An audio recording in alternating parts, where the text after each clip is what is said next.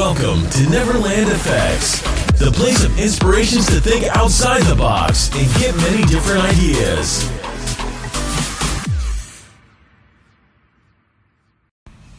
สวัสดีค่ะ ยินดีต้อนรับเข้าสู่ Neverland Effects Podcast กับติวพัทิดาโสธรประภากรนะคะ Neverland Effects Podcast ก็จะเป็น podcast ที่รวบรวมเรื่องราวเกี่ยวกับการสร้างสารรค์เรื่องราวเกี่ยวกับการออกแบบหรือเรื่องราวเชิงนวัตกรรม ที่คุณสามารถนำมาประยุกต์ใช้กับชีวิตประจำวันและการงานของคุณได้ค่ะ และในวันนี้นะคะติวจะมาพูดถึง 7 สกิลที่คุณควรมีถ้าคุณอยากเป็น Product Designer ค่ะ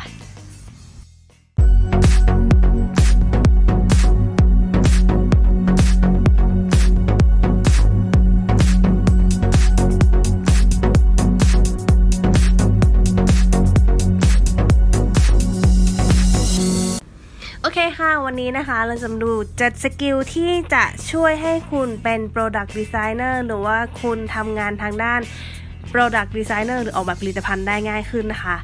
skill เหล่านี้ก็จะเหมาะสำหรับคนที่กำลังสนใจงานทางด้านออกแบบผลิตภัณฑ์ อาจจะเป็นนักศึกษาที่กำลังศึกษาอยู่ หรือว่าคนที่เตรียมที่จะเข้าคณะเหล่านี้ หรืออาจจะเป็นคนที่กำลังสนใจงานทางด้านออกแบบผลิตภัณฑ์ แต่ว่าไม่ได้เรียนจบมาทางด้านนี้ ตุ๊กก็จะบอกว่า 7 skill นี้สามารถช่วยคุณได้ค่ะโอเค ไม่ไม่เสียเวลาละ เรามาดูกันเลยดีกว่าว่า 7 skill เนี่ย มีอะไรกันบ้าง skill แรกนะคะ คือคุณควรจะมีความช่างสังเกตและอาจจะเป็นคนขี้สงสัยนะคะ ยิ่งถ้าคุณขี้สงสัยเท่าไหร่อะยิ่งดีเลยอย่างยกตัวอย่างเช่น ถ้าคุณไปเดินที่ร้านร้านหนึ่งแล้วคุณไปเจอโต๊ะตัวหนึ่งเนี่ยค่ะ เป็นโต๊ะสี่เหลี่ยมปกติ แล้วคุณเห็นว่ามันลบมุม โต๊ะตัวนั้นเป็นโต๊ะสี่เหลี่ยมลบมุม วัสดุเป็นไม้ ให้คุณลองสังเกตว่า ตัวนั้นอ่ายกตัวอย่างนะ ถ้าสมมติว่าเราจะสังเกตได้ยังไงบ้าง สังเกตว่าโต๊ะสี่เหลี่ยมตัวเนี้ยมีการลบมุม ให้เราลองคิดว่าการลบมุมนี้เกิดขึ้นจากดีไซน์หรือฟังก์ชัน ถ้าเกิดขึ้นจากดีไซน์หมายถึงว่าอ๋อดีไซน์ลบมุมตัวนี้เกิดเพราะความสวยงาม แต่ถ้าเป็นลักษณะฟังก์ชัน หมายความว่าอ๋อดีไซน์ตัวเนี้ยลบมุมเพื่อความปลอดภัย หรือเป็นทั้งสองอย่างเลยก็ได้ นะคะไอตัวนี้ให้คุณลองดูว่าเป็นลักษณะนี้หรือเปล่า และคุณสามารถพลิกแพลงได้ยังไงบ้าง อย่างเช่น โต๊ะตัวนี้วัสดุเป็นไม้ ให้คุณลองคิดดูว่าแทนที่จะเป็นไม้เพียวๆ เราสามารถเอาเหล็กเข้าไปได้ไหม เราสามารถเอาวัสดุอื่นเข้าไปแทรกได้ไหมหรือเราอาจจะใช้ผ้าแทรกเข้าไปได้หรือเปล่า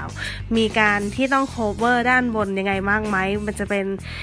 ปัญหาหรือว่าเราสามารถจะติดวัสดุเหล่านี้ด้วยกันได้ยังไงบ้าง อะไรอย่างนี้นะคะ ก็คือการคิดนอกกรอบแล้วก็มีการคิด พลิกแพลงนะคะ ตรงนี้ก็จะทำให้คุณสามารถออกแบบผลิตภัณฑ์ได้ง่ายขึ้นค่ะ มาดู skill ที่ 2 skill ที่ 2 นะคะ คุณมีความจำเป็นต้องวาดรูปได้ในในในกรณีนี้ไม่ได้หมายความว่าคุณต้องวาดรูปสวยนะ แต่ว่าคุณต้องวาดรูปได้อะวาดรูปได้ในที่นี้หมายความว่าคุณต้องวาดรูปที่สามารถสื่อสารกับคนอื่นได้ เพราะว่า ผลงานการออกแบบผลิตภัณฑ์เนี่ยค่ะต้องมีการสั่งผลิตหรือว่าผลิตเอง แต่ว่าเราต้องมีสกิลในการวาดรูปที่เป็น 3 มิติได้ คือหมายความว่าเราต้องรู้ว่ามุมมองมันจะออกมาเป็นยังไง มีภาพมีภาพที่ออกมาเป็น 3 มิติลักษณะไหน แต่ละด้านเป็นยังไงอะไรอย่างเงี้ยค่ะ คือต้องต้องมีการวาดรูปได้ เพราะว่า การออกแบบนี้คือคุณต้องใช้การวาดรูปแน่นอนอยู่แล้ว หรือว่าอย่างน้อยคุณก็ต้องรู้อะไม่ได้วาดออกมาคุณก็ต้องรู้ในหัวว่า เอ๊ะ เรามีภาพอย่างนี้นะ เราจะสเกจออกมายังไง พอสเกจออกมาแล้วเราจะ develop มันต่อยังไงนะคะ ก็คือ skill การวาดรูปนี้จำเป็นมาก ๆ เลย โอเค มาดู skill ที่ 3 กันเลยค่ะ skill ที่ 3 ก็คือ คุณต้องมีความกระตือรือร้นในการทำความเข้าใจอะไรใหม่ ๆ ในที่นี้นะคะหมายถึงยังไง ในที่นี้ตุ๊กหมายถึงว่าเวลาที่เราออกแบบผลิตภัณฑ์เนี่ยผลิตภัณฑ์นี้มันจะเป็นแตกต่างจากการออกแบบกราฟิกและการออกแบบแฟชั่นเนาะเพราะว่ามันจะต้องมี detail อย่างเช่น คุณจะออกแบบ โต๊ะตัวหนึ่ง คุณต้องรู้ว่าโต๊ะตัวนี้มันประกอบยังไง detail ของข้อต่อมันเป็นแบบไหน ตัวจอยมันเป็นยังไง ต่อแบบ 45 องศาหรือเปล่า หรือว่าต่อแบบ finger joint หรือว่าแบบต่อต่อแบบมีเดือย หรือว่ามีการใช้สกูหรือใช้แม็กยิงแบบไหน คือคุณต้องรู้ตัวนี้ค่ะ การทำความเข้าใจ อะไรใหม่ ๆ หมายถึงว่าทางด้าน detail อะคุณต้องรู้ แต่ถ้าเราไม่รู้ล่ะเราจะทำได้ยังไง เราสามารถทำ product ได้หรือเปล่า ถ้าเราไม่มีความรู้อะไรเลย โดยเฉพาะเรื่องของ detail ที่ต้องมีการแบบต่อหรือประกอบกันในที่นี้ จะบอกว่าจริง ๆ มันก็มีเทคนิคในการสังเกตอยู่ค่ะ ถ้าเราไม่รู้อะไรเลยนะ ให้เราวิธีที่ง่ายที่สุดให้เราไปหาวัสดุที่ไม่ใช่หาวัสดุหาผลิตภัณฑ์ที่มีลักษณะแบบเดียวกัน แล้วแกะดู อันนี้เทคนิคนี้ใช้ได้กับผลิตภัณฑ์ที่เป็นตัวเล็กๆ ราคาถูกนะคะ ถ้าสมมติว่าเป็นผลิตภัณฑ์ที่เล็กๆ ราคาถูกให้คุณซื้อมาเลยแล้วลองแกะดูว่าจริงๆ แกะเลยจริง ๆ ดูเลยว่าข้างในเนี่ยส่วนประกอบเป็นยังไง แล้วก็ใช้จอยแบบไหน จอยหมายถึงข้อต่อ มีการประกอบกันลักษณะไหนนะคะ องศาอยู่ที่เท่าไหร่ วัสดุใช้เป็นอะไร แต่ถ้าผลิตภัณฑ์นั้นเป็นของที่มีราคาแพง คุณไม่สามารถซื้อมาได้ให้คุณไปที่ร้าน แล้วให้คุณสังเกตว่าผลิตภัณฑ์นั้นมีการประกอบแบบไหน ใช้วิธีการถ่ายรูปแล้วก็เป็นกรณีศึกษา คุณต้องทำรีเสิร์ชเพิ่มอะค่ะแล้วก็ลองดูว่าศึกษาว่าตรงนี้มันทำยังไง แล้วคุณก็ต้องมาทดลองดูว่าไอ้ตัวเนี้ยยึดประกอบกันดีหรือเปล่า หมายความว่าคุณต้องกระตือรือร้นในการทำความเข้าใจอะไรพวกนี้ด้วยนะคะ ก็คือนี่คือข้อ 3 สกิลที่คุณควรมี ต่อไปข้อ 4 คุณต้องมีความเข้าใจในภาพด้าน หรือที่เรารู้จักกันในในสมัยก่อนนะคะ ตอนที่ จริง ๆ ตอนที่ตอนที่ติวเข้ามาหาลัย ตอนนั้นเขาเรียกว่า entrance เนาะมันจะมีวิชาหนึ่งที่เราต้องเรียนรู้เพิ่มถ้าเราอยากเข้าออกแบบผลิตภัณฑ์นะคะวิชานั้นเรียกว่า วิชาความถนัดวิศวกรรม หมายความว่าเราต้องดูภาพด้านเป็น ภาพด้านในที่นี้หมายถึงภาพ 2D นะคะ ก็คือเรามองเราต้องมองภาพ 3 มิติเนี่ย เขาจะให้ภาพสามมิติมาภาพหนึ่งแล้วเราต้องรู้ว่าภาพด้านอะมันมองยังไง มองจากด้านหน้า มันจะเป็นรูปแบบไหนในภาพ 2 มิติ มองจากด้านข้างจะเป็นรูปแบบไหนสองสองมิติเหมือนกันนะคะ ตรงนี้คือเราต้องมีความเข้าใจ เพราะว่าในการทำโปรดักต์เนี่ยเราต้องรู้ว่าแต่ละด้านเป็นยังไง โดยเฉพาะถ้าเราต้องส่งต่อให้คนอื่นผลิตอะเราต้องรู้ว่ามุมมองเป็นยังไง เพราะว่าช่างที่เขาผลิตเขาจะได้เข้าใจ หรือว่าโรงงานที่ผลิตจะได้เข้าใจ นะคะ ตรงนี้มีความจำเป็นเนาะต่อไปข้อ 5 คุณต้องทำ presentation เป็นนะคะ presentation นี้ก็จำเป็นนะ โดยเฉพาะเวลาที่คุณนำเสนองานกับลูกค้า ในกรณีที่คุณทำงานกับลูกค้านะคะ คุณต้องทำ presentation เป็น คุณต้องรู้ว่าใน presentation เนี่ย ประกอบด้วยอะไรบ้าง อย่างเช่น คุณจะทำ presentation ผลิตภัณฑ์ให้ลูกค้าอันหนึ่งเนี่ย คุณต้องมีอยู่แล้วรูปแหละรูปของ product คุณต้องมีอยู่แล้วรูปของ detail คุณต้องมีภาพด้านแล้วคุณต้องมีอะไรอีก คุณต้องรู้ไหมว่าใช้โทนสีอะไร คุณต้องวาง material แบบไหนนะคะ เราต้องรู้รู้รู้วิธีการทำ Presentation ตรงนี้ เพราะว่า Presentation ตรงเนี้ยจะต่างจากการทำ Presentation ที่เป็นแฟชั่น หรือว่า Presentation ที่เป็นงานกราฟิก จะเป็นลักษณะแตกต่างกันเลย อันนี้เดี๋ยวอาทิตย์หน้าเดี๋ยวจะมาบอกว่าอาทิตย์หน้าเนี่ยจะบอกว่าวิธีการทำ Presentation สำหรับงาน Product เนี่ยเป็นยังไงนะคะ ต่อไปข้อ 6 คุณต้องมีความเข้าใจพื้นฐานในการใช้สีนะคะ หมายความว่าคุณต้องรู้แหละว่าการให้สีอะที่สวยงามเป็นยังไง คุณต้องรู้วิธีการจับคู่สี คุณต้องรู้วิธีการจับคู่วัสดุ แล้วก็โทนสีนะคะ ตรงนี้มีความจำเป็น คือจริงๆแล้วอะ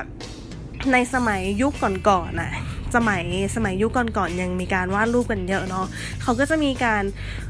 วาดรูปในในใน presentation นะคะ แล้วก็เรื่องของการให้สีเนี่ย เขาจะใช้สี Copic ในการระบาย เพราะว่าตอนนั้นเรายังไม่มีโปรแกรมคอมพิวเตอร์ยังไม่ค่อยพัฒนาเท่าไหร่เนาะตอนนั้นเราก็ใช้สีนี่แหละระบาย เราต้องรู้ว่าตรงไหนเป็นสีอะไร เราจะจับคู่สียังไงทำยังไงให้ product ตัวนั้นน่ะน่าสนใจ นะคะ ตรงนี้คุณก็ต้องมีการศึกษา คุณอาจจะรีเสิร์ชว่า เอ๊ะ โปรดักต์ตัวเนี้ยเราจะใช้วัสดุนี้ดีไหม มันมีข้อดีข้อเสียยังไงบ้าง สีที่ให้ตรงเนี้ยดีไหมนะคะ ดูว่าสี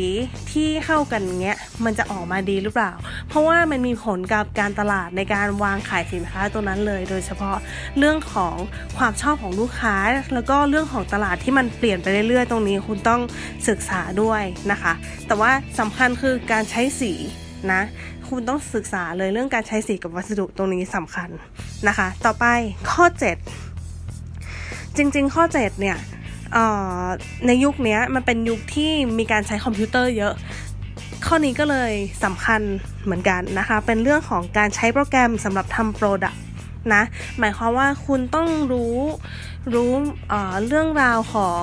การใช้โปรแกรมในการนำเสนอต่างๆแต่จะแยกออกเป็น 2 ประเภทนะคะ ก็คือโปรแกรมที่นำเสนอเป็นลักษณะ 2D กับโปรแกรมที่นำเสนอเป็นลักษณะ 3D นะคะ โปรแกรมที่นำเสนอเป็นลักษณะ 2D ก็คือโปรแกรมพวก Photoshop พวก Illustrator และโปรแกรม AutoCAD นะคะ ก็คือพวกนี้จะช่วยทำให้คุณนำเสนอในเรื่องของกราฟิก เรื่องของภาพด้าน เรื่องของการจัด Presentation ตัวนี้ได้นะคะ หรืออีกประเภทหนึ่งเป็นโปรแกรมประเภท 3D หรือ 3D นั่นเองนะคะ ก็เป็นโปรแกรมประเภท 3ds Max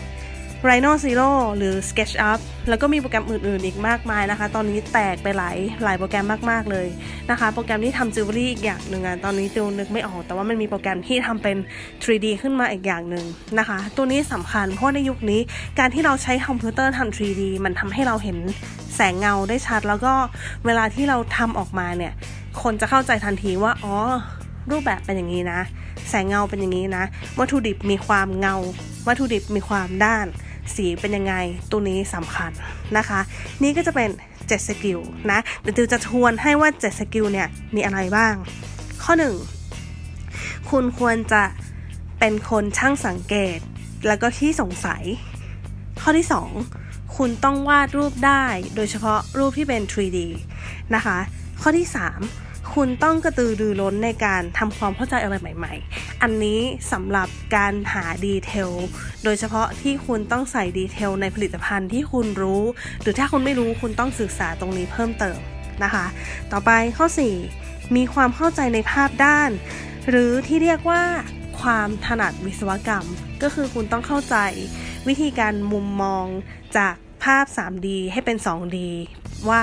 จะออกมาเป็นลักษณะไหนนะคะ ต่อไปข้อ 5 คุณต้องทำ presentation เป็นนะคะ ข้อ 6 คุณต้องมีความเข้าใจพื้นฐานในการใช้สีและวัสดุ ส่วนข้อ 7 คุณต้องใช้โปรแกรมเป็น โดยเฉพาะโปรแกรมที่เป็น 2D และ 3D นะคะ นี่ก็จะเป็น 7 skill ที่จะช่วยให้คุณสามารถทำงานทางด้าน Product Design ได้มากขึ้น จริง ๆ ตรงนี้เราสามารถศึกษาเองได้ด้วยนะคะ ถ้าสมมติเราไม่ได้เรียนมาโดยตรง แต่ว่าเรามีความสนใจทางด้านนี้ เราสามารถศึกษาเพิ่มเติมเองได้ มันไม่มีอะไรที่มันยากเกินไป เนาะนะคะติวก็คิดว่า 7 skill นี้จะช่วยให้คุณสามารถทำงานทางด้าน Product Design ได้ ดีขึ้น เร็วขึ้น แล้วก็ง่ายขึ้นค่ะ โอเคค่ะ ถ้าคุณชอบอะไรแนวนี้นะคะ สามารถติดตามได้ที่ Neverland Effects Podcast กับติวนะคะ โอเค อาทิตย์หน้าเจอกันค่ะ ขอบคุณมากค่ะ วันนี้ติวลาไปก่อนนะคะ สวัสดีค่ะ